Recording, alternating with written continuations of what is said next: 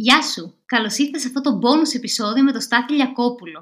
Ο Στάθης είναι CEO της συμβουλευτικής εταιρείας BSS. Μοιράστηκε μαζί μας τι χρειάζεται να κάνει μια μικρομεσαία επιχείρηση ώστε να οργανωθεί, να αυξήσει το τζίρο της, να αναπτυχθεί βιώσιμα και κυρίως να μπορέσει να αξιοποιήσει τα επιδοτούμενα προγράμματα που υπάρχουν και θα υπάρξουν, ακολουθώντας τα σωστά βήματα. Καλώς ήρθες στο podcast «Μάθε το παιχνίδι του χρήματος». Ζούμε σε έναν κόσμο όπου το χρήμα παίζει κυρίαρχο ρόλο. Αλλά κανείς δεν μας έχει εξηγήσει τους κανόνες του παιχνιδιού, καθώς η οικονομική παιδεία δεν διδάσκεται στα σχολεία. Αυτό είναι το σωστό μέρος για σένα που θέλεις να μάθεις πώς να διαχειρίζεσαι σωστά τα χρήματά σου, πώς να αποκτήσεις παθητικά εισοδήματα και πώς να αρχίσεις να χτίζεις όλες τις σωστές συνήθειες που θα σε βοηθήσουν να πετύχεις όλα όσα ονειρεύεσαι. Παρέα με την Αλεξία Βασδέκη και τον Αλέξιο Βανδόρο θα δούμε όλα αυτά και πολλά ακόμα. Γιατί το παιχνίδι του χρήματος είναι τελικά το παιχνίδι της ζωής. Καλησπέρα σε όλους. Σήμερα κάνουμε κάτι διαφορετικό. Γυρνάμε live ένα bonus επεισόδιο podcast ε, μαζί με τον Στάθη Τολιακόπουλο. Καλησπέρα Στάθη. Καλησπέρα, ευχαριστώ πάρα πολύ. Όσοι όσοι δεν τον έχετε γνωρίσει, μπορείτε να δείτε το επεισόδιο podcast που κάναμε πριν από το φέτος το χειμώνα, το οποίο πραγματικά ήταν πολύ ιδιαίτερο, μοιράστηκε τις προσωπικές ιστορίες που συγκινηθήκαμε και συντονιστήκαμε πολύ και πήραμε και πολύ καλό feedback, είναι η αλήθεια. Γιατί είναι, είναι, είναι, είναι ωραίο το κομμάτι της, της επιτυχίας επαγγελματικά, αλλά ο κόσμος θέλει να δει και την πορεία αυτού. Και επειδή ο Στάφης έχει μια από τις πιο σοβαρές εταιρείες στην Ελλάδα, που μεταξύ άλλων κάνουν και κομμάτια συμβουλευτικές επιχειρήσεις, οικονομικής συμβουλευτικής και φυσικά προγράμματα ΕΣΠΑ αναπτυξιακούς. Ο τίτλος σήμερα είναι Τα μυστικά της σωστής αξιοποίησης των επιδοτούμενων προγραμμάτων. Και στο παιχνίδι του χρήματος πάμε πάντα ένα βήμα πριν. Γιατί για να φτάσω να δω ποιο πρόγραμμα μου κάνει και αν υπάρχει πρόγραμμα για μένα, χρειάζεται πιο πριν να έχω κάνει κάποια άλλα πράγματα για να ξέρω τι μου ταιριάζει, αν είμαι έτοιμος και αν μπορώ και το αξιοποιήσω. Γιατί για μένα είναι λάθος η νοοτροπία τι πρόγραμμα βγαίνει να μπορώ να το πάρω για να βρω τι θα κάνω. Γιατί την πατάνε περισσότεροι. Οπότε θέλω να ξεκινήσεις αρκετά βήματα πριν. Τι χρειάζεται να κάνει μια επιχείρηση, μικρή, μικρομεσαία, μεγαλύτερη. Πέρα από τα προγράμματα, δηλαδή θα τους ξαφνιάσουμε εδώ, ενώ για τα προγράμματα είναι να μιλήσουμε, ώστε να έχει μπει στο σωστό παιχνίδι και θα φτάσουμε στο τι μπορεί να κάνει μετά από ε. Δωρεάν σε εισαγωγικά χρήμα. Κοίταξε, το βασικό είναι να κάνουμε ακριβώς αυτό που είπες. Δηλαδή να τους εξηγήσουμε πώς θα πάρουν τα προγράμματα. Και δεν είναι μόνο αυτό. Πώς θα πάρουν εκείνο το πρόγραμμα το οποίο θα τους βοηθήσει πραγματικά να πάνε καλύτερα επιχειρηματικά. Γιατί το λέω αυτό, γιατί ακόμα και στις εποχές που όλα ήταν πολύ εύκολα, η, στην Ελλάδα έχουν διακινηθεί περίπου 1,13 χρήματα, επιδοτήσεις. Από πότε μιλάμε, το 20, ε, Την τελευταία 20 ετία. OK, okay, 1,3. ναι. Και η Ελλάδα, όπως ξέρετε, έχει και περίπου 450 δις ε, δημόσιο χρέος μαζί με αυτό που έχει κουρευτεί. Άρα έχουν περάσει πάρα πολλά λεφτά. Αλλά δυστυχώς ε, λίγοι άνθρωποι τα είδαν και πολύ λίγοι απόλαυσαν όλο αυτό. Γιατί συνέβη, γιατί συμβαίνει αυτό, Γιατί νομίζω πρέπει να πάμε ένα βήμα πίσω.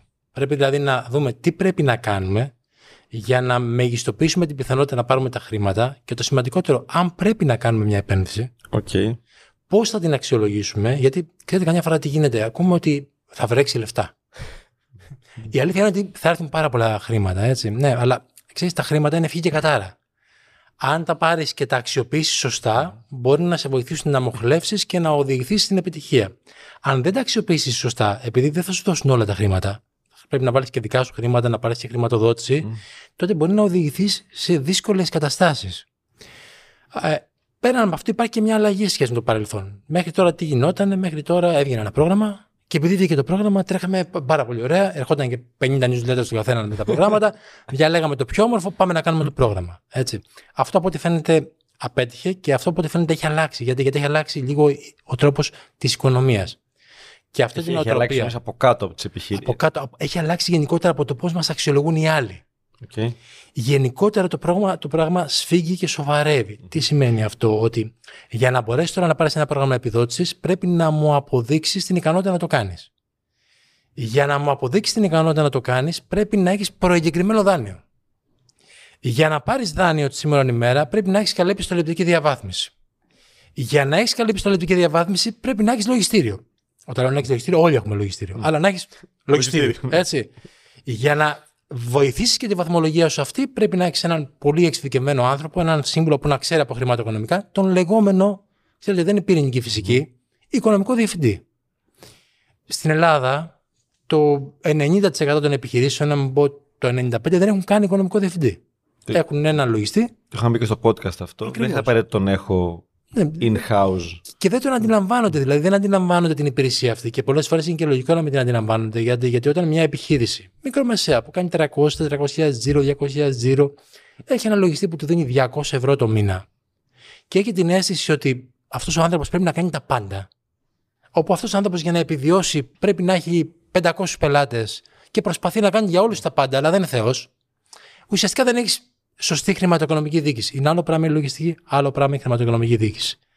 Τώρα πάμε στην- σε μια εποχή όπου όντως υπάρχει το Ταμείο Ανάκαμψης.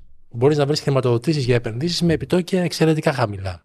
Φανταστείτε, φτάνει μέχρι και το μισό δάνειο 0,35% επιτόκιο. Υπάρχει Σταθερό. σταθερό για 12-15 χρόνια.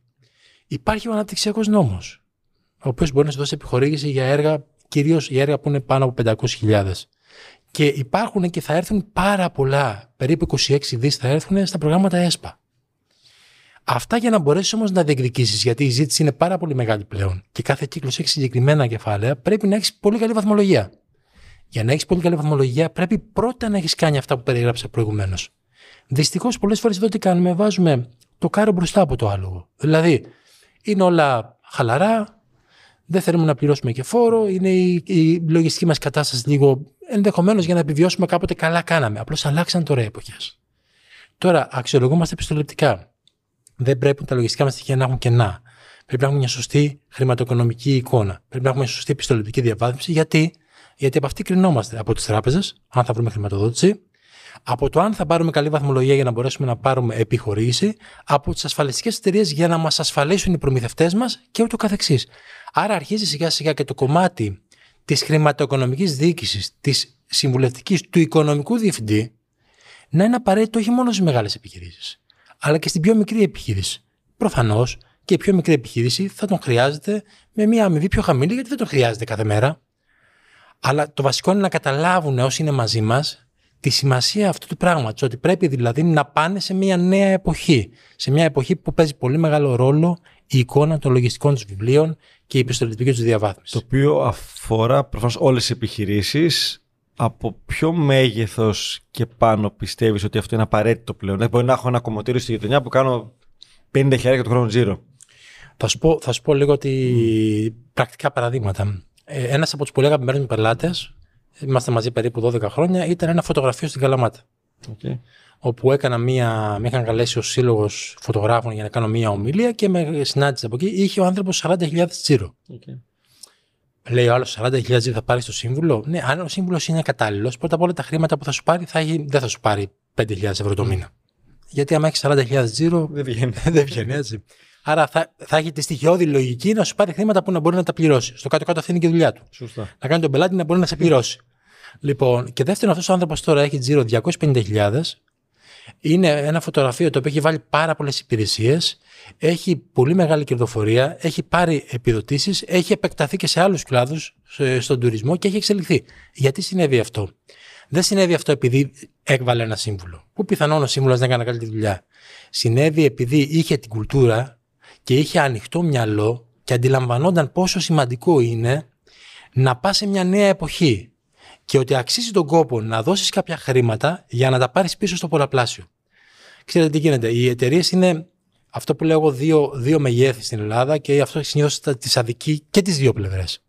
Υπάρχουν πολύ μεγάλες επιχειρήσεις για τις οποίες δεν είναι σχεδόν τίποτα να δώσουν ένα ποσό το μήνα για να έχουν ένα σύμβουλο. Πολλές φορές έχουν και δύο και τρεις συμβούλου, οι οποίες επειδή είναι λίγο χαοτικό το πράγμα και είναι τόσο μεγάλες που τα 2-3 χιλιάδες ευρώ το μήνα είναι πάρα πολύ λίγα, ακόμα και αυτές πολλές φορές δεν αποκομίζουν το μέγιστο όφελος από αυτή τη συμβουλευτική. Γιατί δεν ασχολούνται αρκετά με αυτό. Γιατί είναι πάρα πολλά πράγματα, είναι κικαιώνα και ούτω καθεξής. Και υπάρχουν μετά η μεγάλη μάζα, γιατί στην Ελλάδα το 95% των επιχειρήσεων είναι μικρομεσαίες, οι οποίες πραγματικά θα πάρουν πολύ μεγάλο value αν κάνουν αυτή την υπηρεσία, οι οποίες όμως δυσκολεύονται να αντιληφθούν ότι πρέπει να δώσουν κάποια χρήματα για να πάρουν αυτή την υποστήριξη. Και ότι αυτά τα χρήματα ενδεχομένως να μην τους αποδώσουν από τον πρώτο, δεύτερο, τρίτο μήνα. Άρα, επειδή τα οικονομικά τους δεν είναι τόσο μεγάλα και ανθυρά, δεν τολμούν να κάνουν αυτό το βήμα. Άρα μένουν μέσα στο, στο φαύλο κύκλο του να βγάζω το μήνα τα έξοδά μου και γυρνάω γύρω από την ουρά μου συνέχεια. Γυρνάω γύρω από την ουρά μου. Όταν όμως το κάνεις αυτό, πάει να πει ότι θα αποκλειστείς από πάρα πολλά προγράμματα, δεν θα έχεις πρόσβαση στις πηγές χρηματοδότησης, άρα δεν θα εξελιχθείς. Άρα αυτό που έχω να πω σε όλους αυτούς τους ανθρώπους και τότε στα μάτια είναι ότι, παιδιά, έχει αλλάξει, έχουν αλλάξει εποχές. Έχουμε πάει σε, ένα άλλο, σε μια άλλη εποχή και πρέπει να τολμήσετε. Το επιχειρήν είναι και ρίσκο. Είναι να επενδύσεις και κάποια χρήματα για να μπορέσεις να εξελιχθείς. Τώρα, αν ο σύμβουλος που θα βρεις δεν είναι ο κατάλληλος και δεν μπορέσεις σε ένα, δύο, τρεις, πέντε, έξι μήνες να τον καταλάβεις, τότε μάλλον και εσύ κάτι κάνεις λάθος στην αξιολόγησή του. Και στην επιλογή Και στην επιλογή συνεργατών. Ένα μέρος της δουλειάς μας είναι να βρίσκουμε και τους κατάλληλους συνεργάτες. Άρα, εδώ η ουσία είναι ότι για να μπορέσουμε να έχουμε πρόσβαση σε αυτά τα κεφάλαια, θα πρέπει να προσαρμοστούμε στα νέα δεδομένα. Και πλέον μετράει η πιστοληπτική διαβάθμιση. Ναι, είναι δυσάρεστο, γιατί για να έχεις καλή πιστοληπτική διαβάθμιση πρέπει να έχεις και κερδοφορία. Έχει και πάρα πολλές επιχειρήσεις τελευταία δεκαετία με πρακτικά θέματα, γιατί περάσαμε μια συνεχόμενη κρίση στην Ελλάδα. Πρωτοφανή για τα δυτικά, δυτικά δεδομένα. Δεν έχει ξαναγίνει αυτό σε δυτική χώρα. 10-12 χρόνια σχεδόν και με τα capital μέσα και ό,τι άλλο έγινε. Πολλές επιχειρήσεις για να επιβιώσουν ή δεν είχαν όντως κέρδη ή κάναν ό,τι χρειαζόταν, ξέρουμε τι χρειαζόταν, για να μην εμφανίζουν κέρδη. Το οποίο εξυπηρέτησε για αρκετά χρόνια, γι' αυτό φτάσαμε μέχρι εδώ, αλλά τώρα είναι ανάχωμα αυτό. Ακριβώς. Καλά κάνανε, γιατί εδώ που τα λέμε, όταν πέφτουν οι βόμβες, βάζεις κάνω παλάσια και προσπαθεί να σωθείς. Θα σωθείς όπως μπορείς, φυσικά. Ναι. Έτσι δεν είναι. Λοιπόν, και η Ελλάδα εδώ που τα λέμε, αυτά που περάσαν αυτοί οι επιχειρηματίες είναι ήρωες. Αποδείξαν την ικανότητά τους. Τώρα λοιπόν πρέπει να απενεχοποιηθούν. Πρέπει να αποφασίσουν να επενδύσουν κάποια χρήματα στην οργάνωσή τους. Και αυτά τα χρήματα είναι σίγουρο ότι θα τους γυρίσουν πίσω πολλαπλάσια. Απλώς η, η χρηματοοικονομική διοίκηση είτε είναι λογιστική, είτε είναι συμβουλευτική, είτε είναι προγράμματα επιδοτήσεων, ξέρεις, είναι, είναι λίγο άειλο. Δηλαδή, δεν σου προσφέρει, δεν σου πουλάει το προϊόν. Σωστό. Σου πουλάει μια συμβουλή. Μπορεί όμως μια καλή συμβουλή που θα την ακούσεις και θα την εφαρμόσεις να σου δημιουργήσει πολλαπλάσιο όφελος. Άρα πρέπει να αρχίσουμε να αξιολογούμε αυτή τη σημασία, την πολύ, την πολύ, την πολύ καίρια κατά τη γνώμη μου. Ε, μετά πρέπει να περάσουμε από ένα άλλο μοντέλο. Το μοντέλο της οικογενειακής επιχείρησης, το οποίο, OK, okay, έτσι ήταν οι ελληνικές επιχειρήσεις, και να πάμε σε ένα μοντέλο που να καταλάβουμε τελικά ότι δύο πράγματα να απενοχοποιήσουμε. Αν εγώ καταφέρω στην BSS, αυτή τη στιγμή έχουμε 42 άτομα μαζί μας. Αν λοιπόν τα 42 άτομα είναι καλύτερα από μένα, θα είμαι πάρα πολύ ευτυχισμένος. Δηλαδή, θα θεωρήσω τον εαυτό μου πάρα πολύ ευτυχισμένο και θα θεωρήσω ότι είμαι, πρέπει να είμαι καταπληκτικός manager για να μπορέσω να έχω κοντά μου καλύτερους από μένα. Άρα να απενοχοποιήσει ο Έλληνας επιχειρηματίας το γεγονός ότι δεν τα ξέρει. Ναι, δεν είναι κακό να μην τα ξέρεις. Και όταν δεν ξέρεις κάποια πράγματα και βρίσκεις τον κατάλληλο άνθρωπο να σου, να σου τα πει, μόνο όφελος μπορεί να έχεις. Αν τα ξέρεις όλα και έχεις πρόβλημα, ε, τότε υπάρχει πολύ μεγάλο πρόβλημα. Έτσι, έτσι δεν είναι. Άρα λοιπόν να το απενοχοποιήσουμε και αυτό. Δεν χρειάζεται να τα ξέρουμε όλα. Χρειάζεται να οργανωθούμε, να προσαρμοζόμαστε στις εποχές, να έχουμε το όραμα, αυτόν ο επιχειρηματή να έχει το όραμα και να βρει τους κατάλληλους συνεργάτες για να εφαρμόσει και να πραγματώσει το όραμά του. Έτσι, αν τα καταφέρουμε όλα αυτά και βγει από το καβούκι το μικρομεσαίος επιχειρηματίας και από την ανασφάλειά του και από το φόβο του και από τη δικαιολογία. Μα εγώ είμαι μια μικρή επιχείρηση, δεν μπορώ να Δεν, έχω σύμβουλο. δεν είναι για μένα αυτά, ναι. Μπορείς να έχεις σύμβουλο και πρέπει να έχεις σύμβουλο. Και ίσα ίσα, εσύ θα έχεις και πιο μεγάλο όφελος από τη μεγάλη επιχείρηση, έχοντας έναν σωστό σύμβουλο. Μα- μα- Και αλίμονα να κάνεις τζίρους 200-300 χιλιάδες και δεν μπορείς να πληρώσεις ένα σύμβουλο. Αλίμονα.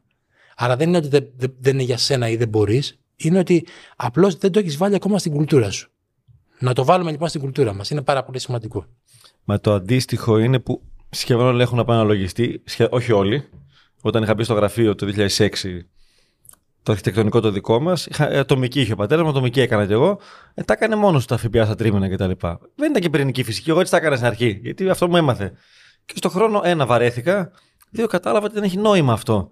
Άρα, όπως έχει λογική να έχω ένα λογιστή, ο οποίος ξέρει και λογικά θα με σώσει από κάτι ή τουλάχιστον θα μπορεί να με συμβουλέψει με ακριβώς το ίδιο πράγμα. Χρειάζομαι να έχω έναν οικονομικό σύμβουλο, συνεργάτη ή CFO, αν είμαι πιο μεγάλη δομή μέσα.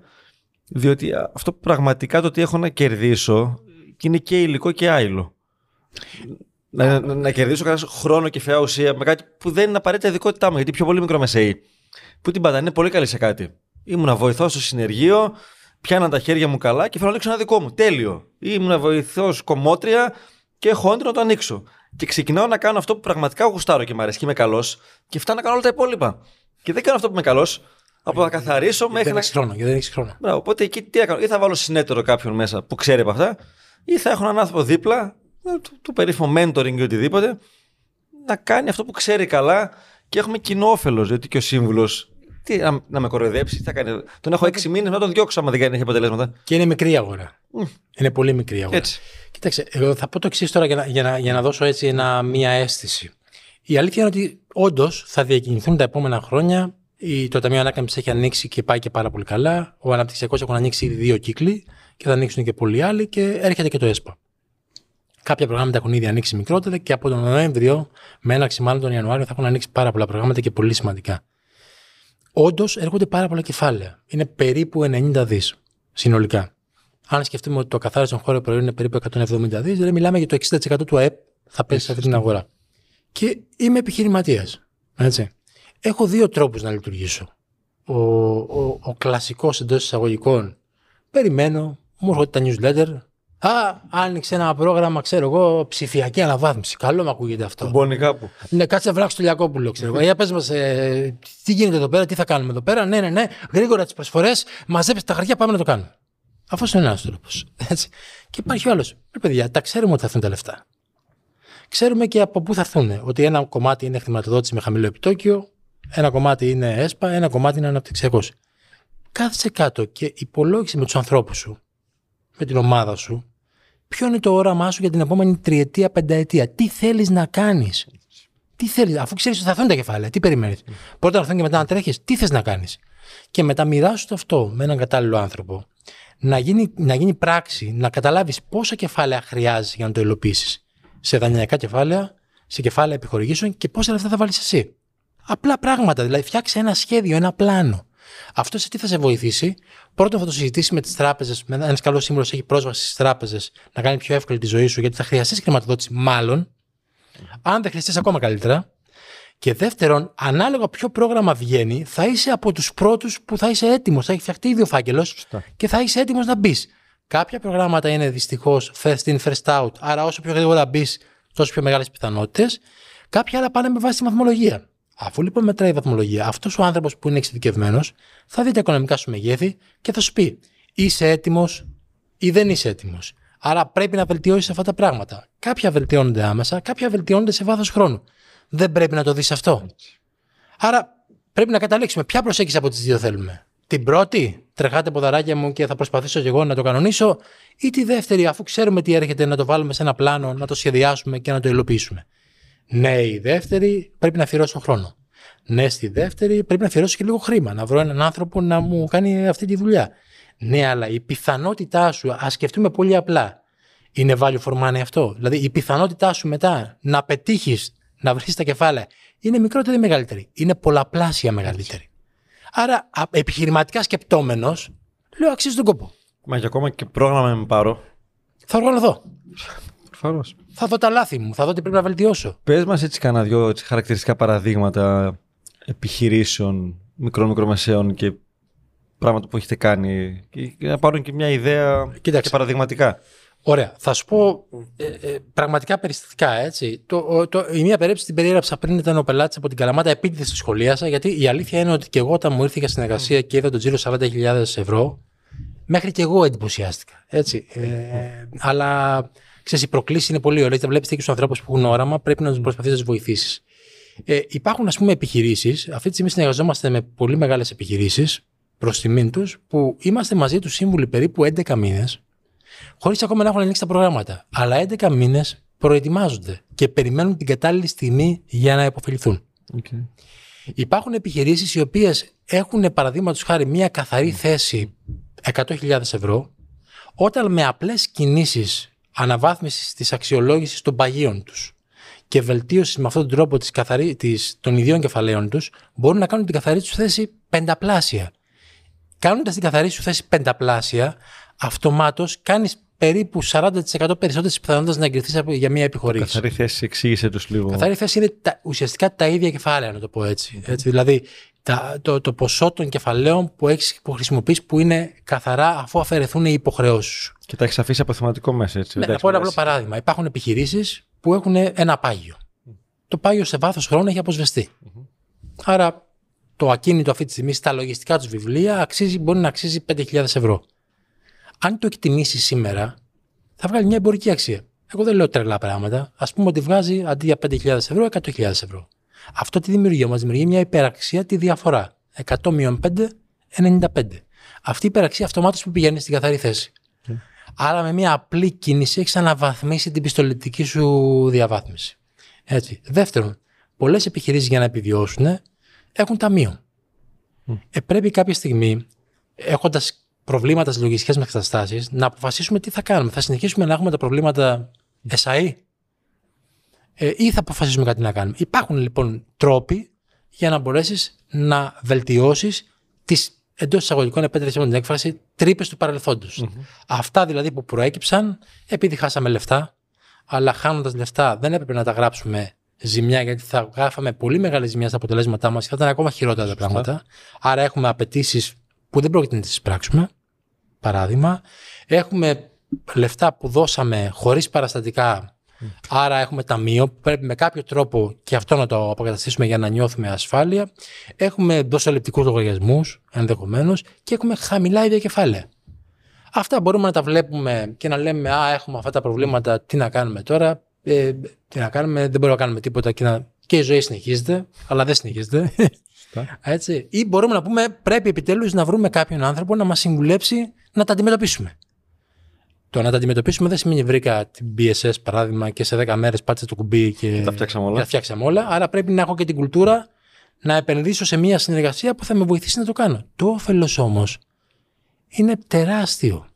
Μπορεί να μην είναι όφελος ότι σου έφερα μια πώληση ή μπήκαν στη, στο ταμείο στο πραγματικό χρήματα, αλλά όταν σε αναβαθμίζω πιστοληπτικά, όταν βελτιώνω την απεικόνησή σου, σε έχω μετά διαθέσιμο να συμμετάσχει σε όλα αυτά τα κεφάλαια, να πάρεις χρήματα, να αναπτυχθείς, να εξελιχθείς.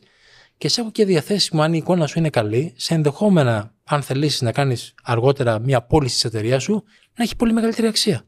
Σωστά. Να ξέρεις ποια είναι η υποτίμηση της εταιρείας σου. Να ξέρεις πιο πολύ δεν ξέρεις. Και να, να την αναβαθμίσεις. Σωστό. Μα θε, έρχονται πολλοί πελάτες που θέλουν να κάνουν πώληση της εταιρείας τους.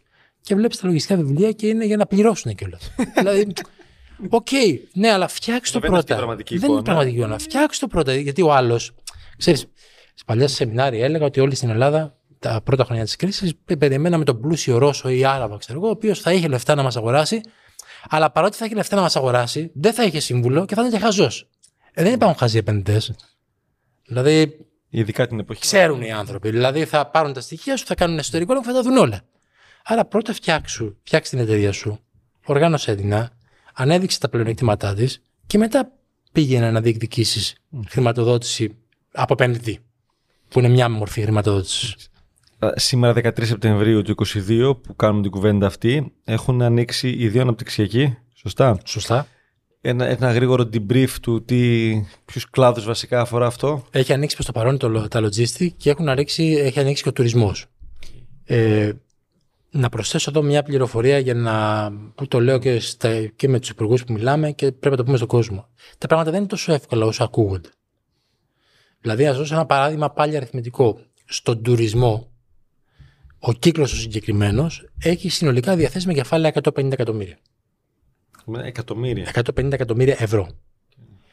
Σε χρήματα δίνεται να δώσει 75 εκατομμύρια ευρώ, τα υπόλοιπα είναι φοροαπαλλαγές. Άρα πρέπει να σκεφτούμε και το μέγιστο του ποσού που προεγκρίνει η αναπόκριση είναι 3 εκατομμύρια.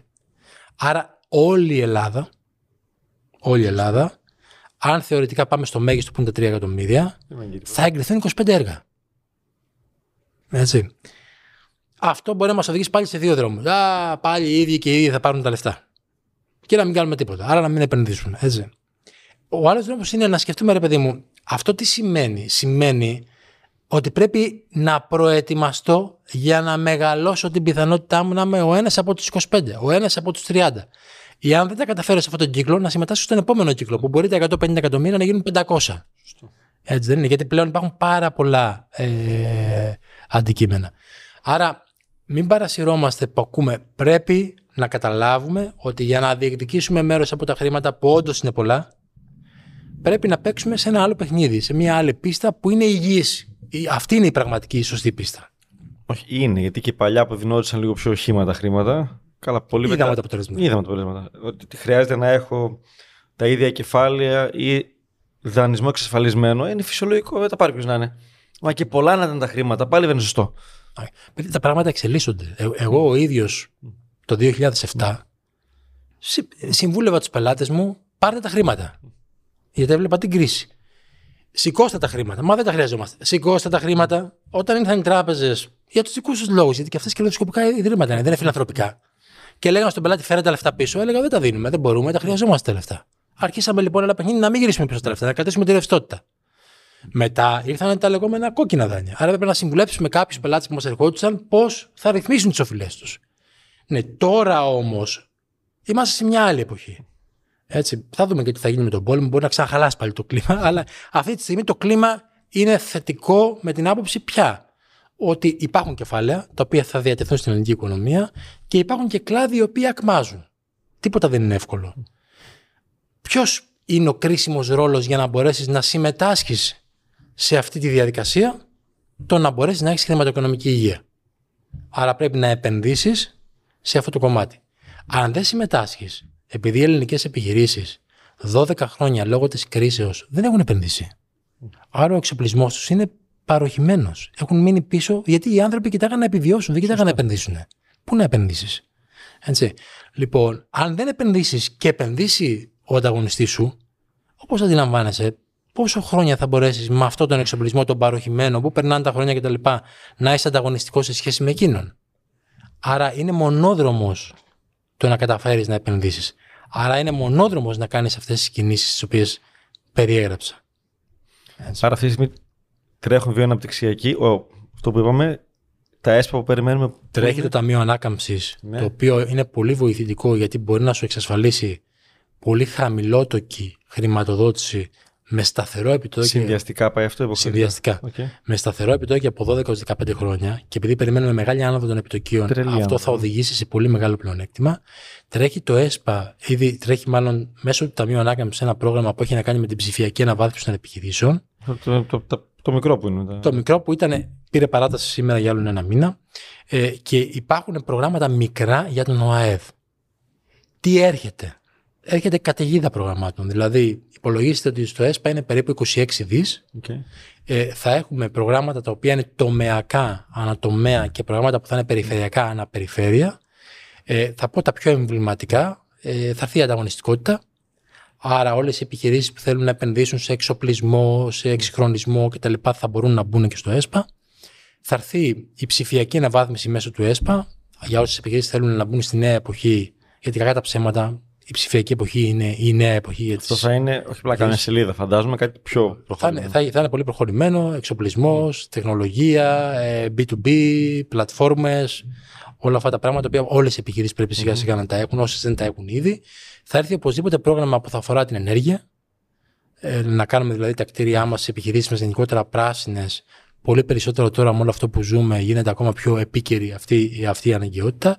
Θα έρθουν πάρα πολλά χρήματα που θα έχουν να κάνουν με την εκπαίδευση, την, εκπαίδευση. Ε, την ενσωμάτωση των μακροχρόνια ανέργων, την εκπαίδευση του προσωπικού, την εξέλιξη α, αυτών ε, των ανθρώπων και θα έρθουν και προγράμματα που θα είναι αναπεριφέρειες ανάλογα με τις ιδιαίτερες ανάγκες okay. τη κάθε περιφέρειας.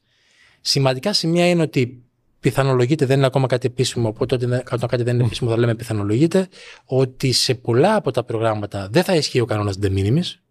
Θα εξηγήσω τι είναι ο κανόνας de minimis πολύ απλά πάλι. Σου έλεγε το ΕΣΠΑ μέχρι τώρα ότι το σύνολο των κεφαλαίων που μπορώ να σου δώσω από όλα τα προγράμματα στην τελευταία τριετία είναι 200.000. Άρα, κάποιες επιχειρήσεις που μπαίναν σε προγράμματα φτάνανε στο ταβάνι των 200.000 και δεν μπορούσαν να συμμετάσχουν σε άλλο. Τώρα θα υπάρχει μέρος προγραμμάτων το οποίο μάλλον δεν θα υπάρχει αυτό το ταβάνι. Okay. Δηλαδή θα μπορείς να πάρεις. Δύο-τρία πολύ... προγράμματα. Δύο, πολύ περισσότερα χρήματα. Και το άλλο, υπάρχουν προγράμματα από ό,τι μαθαίνουμε που θα φτάνει η επιχορήγηση και στο ΕΣΠΑ ακόμα και το 70%, okay. το οποίο μέχρι τώρα δεν ίσχυε ποτέ. Δηλαδή το maximum το οποίο υπήρχε ήταν το 50%. Okay. Άρα είμαστε σε μια εποχή, Η Αλέξη. φιλοσοφία ποια είναι από πίσω. Να- Η φιλοσοφία είναι να βοηθήσουμε τις επιχειρήσεις να εξυγχρονιστούν. Αυτό βλέπει η Ευρωπαϊκή Ένωση. Βλέπει ότι το έργο δεν πάει. Το έργο δεν πάει. Η τάση είναι να τις βοηθήσουμε να εξυγχρονιστούν γιατί έχουν μείνει πίσω λόγω της μακροχρόνιας κρίσης και επενδυτικά έχουν μείνει πάρα πολύ πίσω. Ε, και θα πρέπει οι επιχειρήσεις να αποκτήσουν και μέγεθος. Δηλαδή, μια δεύτερη τάση που υπάρχει είναι ότι θεωρητικά η ελληνική οικονομία έχει πολύ, χαμηλέ, πολύ, πολύ μεγάλο ποσοστό μικρών επιχειρήσεων. Τι ονομάζουμε μικρομεσαίες, αλλά είναι μικρές. Υπάρχουν πάρα πολλά προγράμματα που η τάση είναι να τις οθήσουμε Να, να, να μεγαλώσουν. Είτε με συγχωνεύσεις είτε με εξαγορές. Υπάρχει και φορολογικό καθεστώς το οποίο αυτή τη στιγμή ευνοεί τις συγχωνεύσεις επιχειρήσεων ή τις εξαγορές επιχειρήσεων. Okay. Η τάση είναι και προς το, και προς το μέγεθος. Γιατί το μέγεθος δημιουργεί οικονομίας κλίμακος και, Σωστά. και, και ούτω καθεξής. Πάντως, όλα αυτά καταλήγουν σαν κοινό παρανομαστή ότι ό,τι από όλα αυτά αποφασίζει να κάνεις, έχεις δύο δρόμου να το κάνει. Ο ένας να μπορείς να το κάνεις μόνος σου, σαν επαγγελματίας ή με το λογιστή σου, που είναι πολύ αξιόλογη δουλειά, αλλά είναι μια δουλειά από μόνη της πολύ σπουδαία.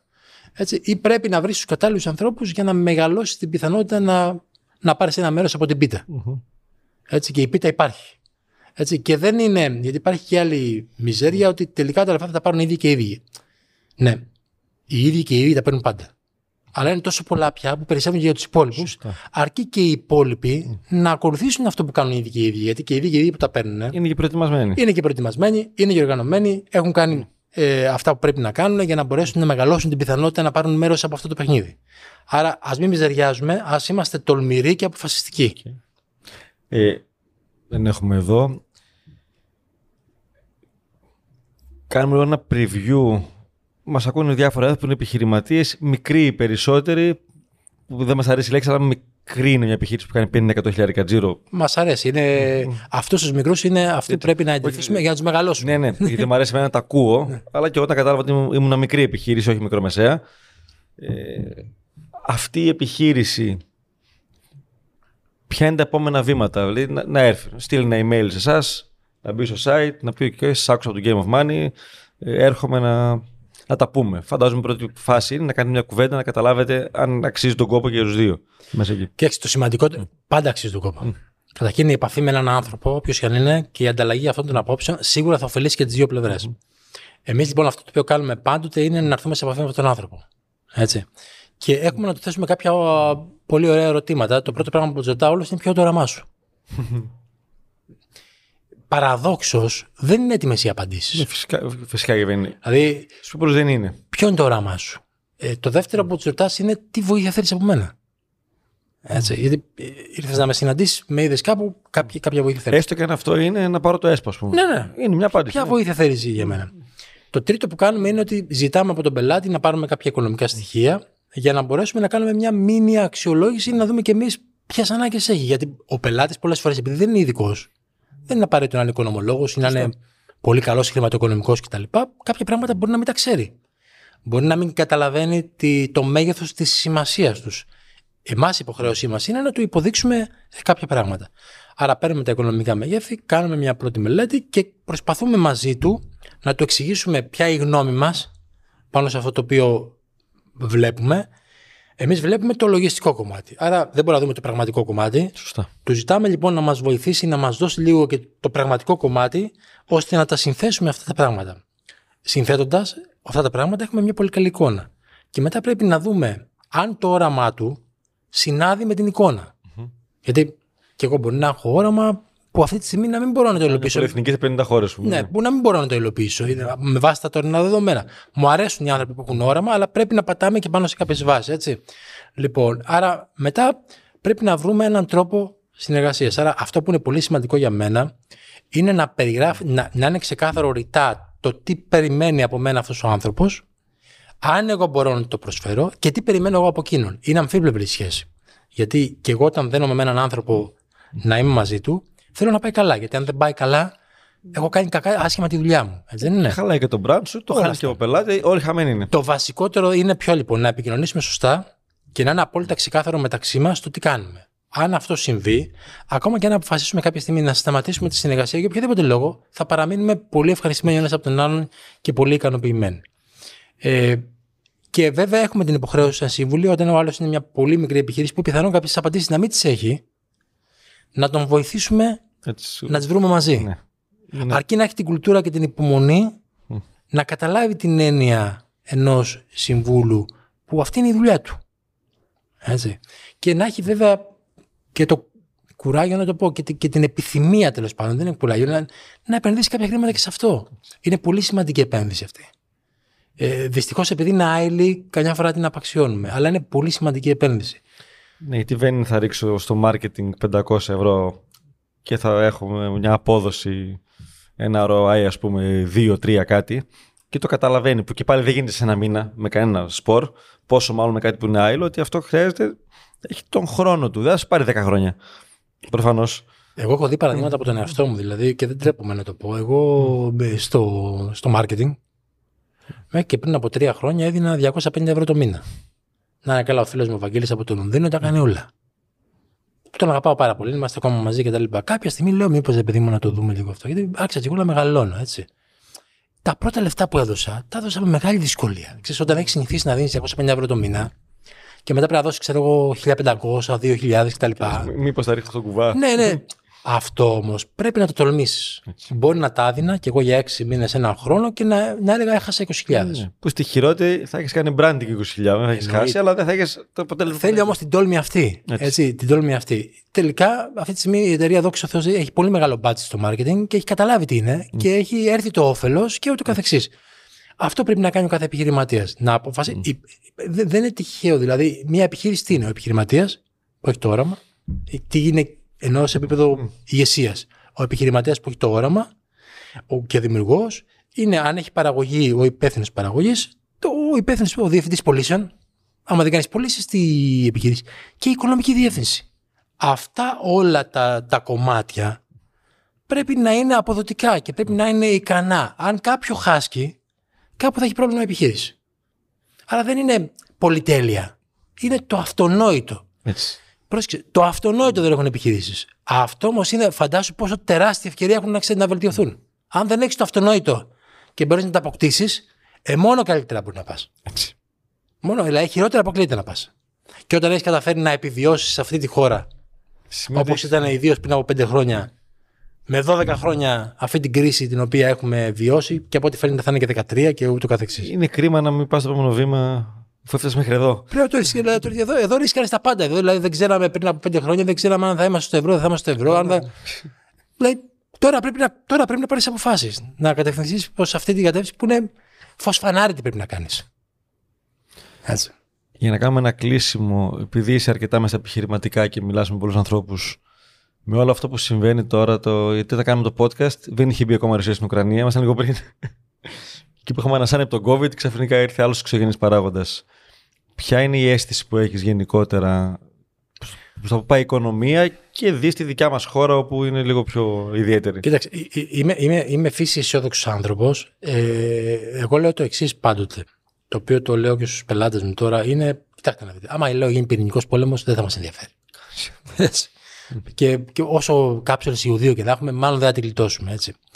Οπότε δεν χρειάζεται να το σκεφτόμαστε αυτό. Το δεύτερο που λέω είναι ότι οτιδήποτε συμβαίνει σε όλους. Γιατί τώρα έχουμε ένα φαινόμενο που συμβαίνει σε όλη την Ευρώπη, παγκοσμίως και το καθεξής. Είναι διαχειρίσιμο. Γιατί, γιατί θα πρέπει οι πολύ πιο μεγάλοι από εμάς Να κάνουν κάτι. να κάνουν κάτι. Αν δεν κάνουν κάτι, θα καταρρεύσει το σύστημα παγκοσμίως. Αν πάλι καταρρεύσει το σύστημα παγκοσμίως, Πάλι σε επηρεάζει. Πάλι Σαν- Σαν και- πυρηνικός είναι. και επειδή εμείς 12 χρόνια τώρα έχουμε γίνει και μπαρουτοκαπνισμένοι, θα τα καταφέρουμε πιο, πιο εύκολα από αυτούς. Έτσι. Λοιπόν, άρα μη σε φοβίζει αυτό που θα γίνει σε, σε όλους τους άλλους. Η Ελλάδα έχει παθογένειες μεγάλες, οι, οι οποίες όμως παθογένειες για μένα είναι και ευκαιρίες. Δηλαδή, είναι κακό που δεν έχουμε ισχυρή βιομηχανία και πρέπει να αποκτήσουμε. Το γεγονός πως δεν έχουμε ισχυρή βιομηχανία πάει να πει ότι η κρίση της ενέργειας στο κομμάτι αυτό θα μας επηρεάσει λιγότερο, γιατί είμαστε μια οικονομία παροχής υπηρεσιών. Σαφώς και θα μας επηρεάσει και άμα συνεχιστεί αυτό το πράγμα θα μας επηρεάσει και εμάς. Αλλά τελικά με οργάνωση και με σωστές κινήσεις και με τα μέτρα που θα πάρθουν θα, τα πάμε, θα πάμε παραπέρα. Στην πραγματική οικονομία, εγώ βλέπω επιχειρήσεις οι οποίες πηγαίνουν καλά. Ε, βλέπω πολύ μεγάλο ενδιαφέρον για επενδύσεις. Βλέπω και μία ανησυχία όσον αφορά τον ιδιώτη καταναλωτή και το εισόδημά του και άρα όσον αφορά κυρίως τη μικρή λιανική, θα έλεγα. Οκ.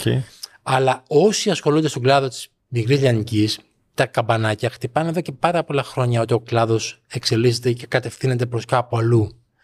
Άρα Και αυτοί οι επιχειρηματίες και αυτοί οι συνάνθρωποι μας θα πρέπει να προβληματιστούν, γιατί πάντα υπάρχουν λύσεις, και να καταλάβουν πού βρίσκονται, τι πρέπει να κάνουν και να εξελιχθούν. Για μένα ο μεγαλύτερος κίνδυνος από όλα είναι ο κίνδυνος της αδράνειας. Δεν πρόκειται να πας καλύτερα άμα δεν κάνεις τίποτα. Αυτό είναι μόνο σίγουρο. Πολλοί λοιπόν δεν κάνουν τίποτα. Και ουσιαστικά τι είναι, είναι οι υπάλληλοι του εαυτού τους που τους πηγαίνει η αγορά, δεν, δεν, δεν πηγαίνουν αυτοί, δουλεύουν 18 ώρες το 24 ώρο μόνο και μόνο για να πληρώνουν τα έξοδα και τις δαπάνες, την τράπεζα και την εφορία και να τους μένει και ένα εισόδημα για να πάνε στο σπίτι τους. Αν αυτό τους ικανοποιεί, OK. Okay. Αν όμως θέλουν να το δουν λίγο πιο επιχειρηματικά, θα πρέπει να εξελιχθούν. Επομένως, πού σας βρίσκουν, site Εμείς- και email. Το site μας είναι το www.bssplus.gr Το email μας είναι το info.bssplus.gr Έχουμε γραφείο στην Αθήνα, στη Θεσσαλονίκη, στη Λάρισα, ελπίζω πολύ προσεχώς και στην Κρήτη ε, και ενδεχομένως και στην Πάτρα και στα Γιάννενα. Ανάπτυξη. Ανάπτυξη. Επομένως, όποτε και αν το ακούτε αυτό, μπορεί να το κάνετε σε τρεις μήνες σε podcast. Πάντα θα υπάρχει αυτή η ανάγκη. Πάντα θα τρέχουν και προγράμματα μέσα. Μπορείτε να επικοινωνήσετε με τον staff και την ομάδα, που είναι εξαιρετική γιατί γνωριζόμαστε καιρό. Με χαρά γράψτε το ακούσατε και στο podcast, μα περιποιηθούν ιδιαίτερα. Έτσι είναι. να φέρω κόκκινο χαλί μπαίνοντας μέσα. γιατί είστε φίλοι του Game of Money και θα χαρούμε και εφόσον συνεργαστείτε να έχουμε και εμείς ένα feedback ότι δοκιμάσαμε, αλλάξαμε κάτι γιατί Στάθη, τώρα που έχεις μια εικόνα τι κάνουμε στο podcast πλέον, εμείς βοηθάμε κυρίως τους ιδιώτες ανθρώπους να καταλάβουν ε, τι είναι το χρήμα, ποιο είναι το παιχνίδι του χρήματος, τι μπορώ να κάνω για να φτιάξω τη ζωή μου και τα οικονομικά μου και τις επιχειρήσεις αρκετά όσο μπορούμε σε κομμάτι νοοτροπίας μέσα και γιατί δεν είναι η ειδικότητά μας. Και όταν σε παίρνει ένα άνθρωπος τηλέφωνο, στέλνει ένα μήνυμα. Εσύ ακούω δύο χρόνια και έκανε ένα budget και αποταμίευσα χι χρήματα και έκανε μια μικρή επένδυση. Ε, αυτό είναι εκπληκτικό το συνέστημα που νιώθεις. Και ας μην τον έχεις δει ποτέ στη ζωή σου. Αυτή είναι η απόλαυσή μας τελικά. Τελικά, στο τέλος της ημέρας, αφού καταφέρουμε, Έτσι. γιατί όπως ξέρεις, ξεκίνησε από το τίποτα, τα, τα έχουμε πει στο άλλο podcast. Όταν καταφέρουμε να πετύχουμε κάποια πράγματα, τελικά αυτό που απολαμβάνουμε δεν είναι μόνο το, το οικονομικό. Έτσι. Οκ, μην το παίζουμε ρομαντικοί. Όλοι δουλεύουμε και για, και για τα χρήματα. Εννοείται. Έτσι. Ε, Είναι το να απολαμβάνεις ότι βοήθησες έναν άνθρωπο να εξελιχθεί. Αυτό. Ε, εγώ λέω το εξής, ότι αν είσαι κοντά σε έναν άνθρωπο που έχει ανοιχτό μυαλό και ορίζοντας και ξέρει τι γίνεται στην αγορά και έχει τις κατάλληλες, με την καλή έννοια, όχι την ελληνική, την καλή επαφές μαζί του, δεν υπάρχει περίπτωση να μην σου πει δύο, τρία, πέντε πράγματα τα, των οποίων η υπεραξία είναι πάρα πολύ μεγάλη. Οπότε τολμήστε, δηλαδή μην, μην αφήνετε μόνο αυτούς που έχουν τα τεράστια budget να μπορούν να έχουν τους κατάλληλους ανθρώπους και τους συμβούλους και να εξελίσσονται γιατί έχουν τα τεράστια budget ή είναι πολυεθνικές εταιρείες που μπορούν να πληρώσουν τρεις και τέσσερις συμβούλους. Πρέπει και εσείς να διεκδικήσετε το μέρος που σας αναλογεί στο όνειρο. Και τελικά αυτό είναι και το, το, το όνειρο το δικό μας. Το όνειρό μας ταυτίζεται με, τον όνειρο, με το όνειρο των επιχειρηματιών. Έτσι ακριβώς. Οπότε ευχαριστούμε πάρα πάρα πολύ για τον χρόνο. Καλαστάθη για άλλη μια φορά. Και εκτίμησα πολύ ότι κάναμε το podcast. Εντάξει, έχουμε επικοινωνία μεταξύ μας ούτως ή άλλως. Και το, τον Αύγουστο που είναι και ο Χαρός Χαλκιδική στέλνει μήνυμα, ρε εσύ ανοίγουν αυτά τα πράγματα. Να δοκιμάσουμε να κάνουμε κάτι γιατί είναι, είναι η ανάγκη για προσφορά που μου αρέσει. Και ότι πραγματικά μπορούμε σε κάποιους ανθρώπους και επιχειρήσεις να βοηθήσουμε κάτι να κάνουν διαφορετικά. Δεν ξέρεις ποιο είναι το πρόβλημα, Αλέξη, τώρα. Ότι είναι τόσο πολλά αυτά που ακούγονται και τόσο πρώτο- πολλά αυτά που θα έρθουν. Που, Τι να πρωτοδείς. δηλαδή, ειδικός είσαι και πρέπει να αφιερώσεις χρόνο να καταλάβεις. Δεν μπορεί ο, ο, ο, ο επιχειρηματίας να τα ξέρει όλα αυτά. Έτσι. Έτσι. Άρα Και αν τα ξέρει, όπως είπες, έχει πρόβλημα εκφύσεως. ναι, κα- πρέπει να αλλάξει δουλειά, να γίνει σύμβουλος. λοιπόν, άρα εσείς και όλοι οι φορείς επικοινωνίας με, του με τους πελάτες πρέπει να τους το εξηγήσουμε. Αν καταφέρουμε ένα μεγάλο μέρος των χρημάτων να πάει στους κατάλληλους ανθρώπους, σε αυτούς που όντως έχουν όραμα και θέλουν να εξελιχθούν, θα είναι πολύ καλύτερο για μας, για εσά, γιατί θα έχουμε πελάτες υγιείς τα επόμενα χρόνια. Θα είναι πολύ καλύτερο για την ελληνική οικονομία. Σωστά. Και δεν θα μιλάμε μετά πάλι από μια δεκαετία ότι χάθηκαν και αυτά τα λεφτά και δεν έγινε τίποτα. Σωστό. Τώρα, δεν θα αλλάξουμε εμείς τον κόσμο, αλλά εμείς θα προσπαθήσουμε στο ποσοστό που μας αναλογεί ακριβώς. να συμβάλλουμε. Έτσι ακριβώς. Αυτά. Ευχαριστώ πάρα πάρα πολύ. Εγώ ευχαριστώ. Και τα λέμε ξανά σύντομα. Να είστε καλά, ευχαριστώ πολύ. Σας ευχαριστώ. Μας το ζήτησες και το κάναμε. Δημιουργήσαμε το Game of Money Club. Ω ναι, είμαστε πάρα πολύ χαρούμενοι που για πρώτη φορά έχουμε ένα club με το οποίο μπορούμε να συνδεθούμε και να σας δώσουμε ακόμα μεγαλύτερη αξία. Μπορείς να μπεις στο gameofmoney.gr κάθετος club και έτσι Νούμερο 1 θα μας γνωρίσεις. Νούμερο 2 θα έχουμε μηνιαία Zoom call για να σου λύνουμε τις απορίες. Νούμερο 3 έχουμε bonus επεισόδια μόνο για εσένα που είσαι στο club. Νούμερο 4 έχουμε εκπτώσεις σε διάφορα σεμινάρια μας.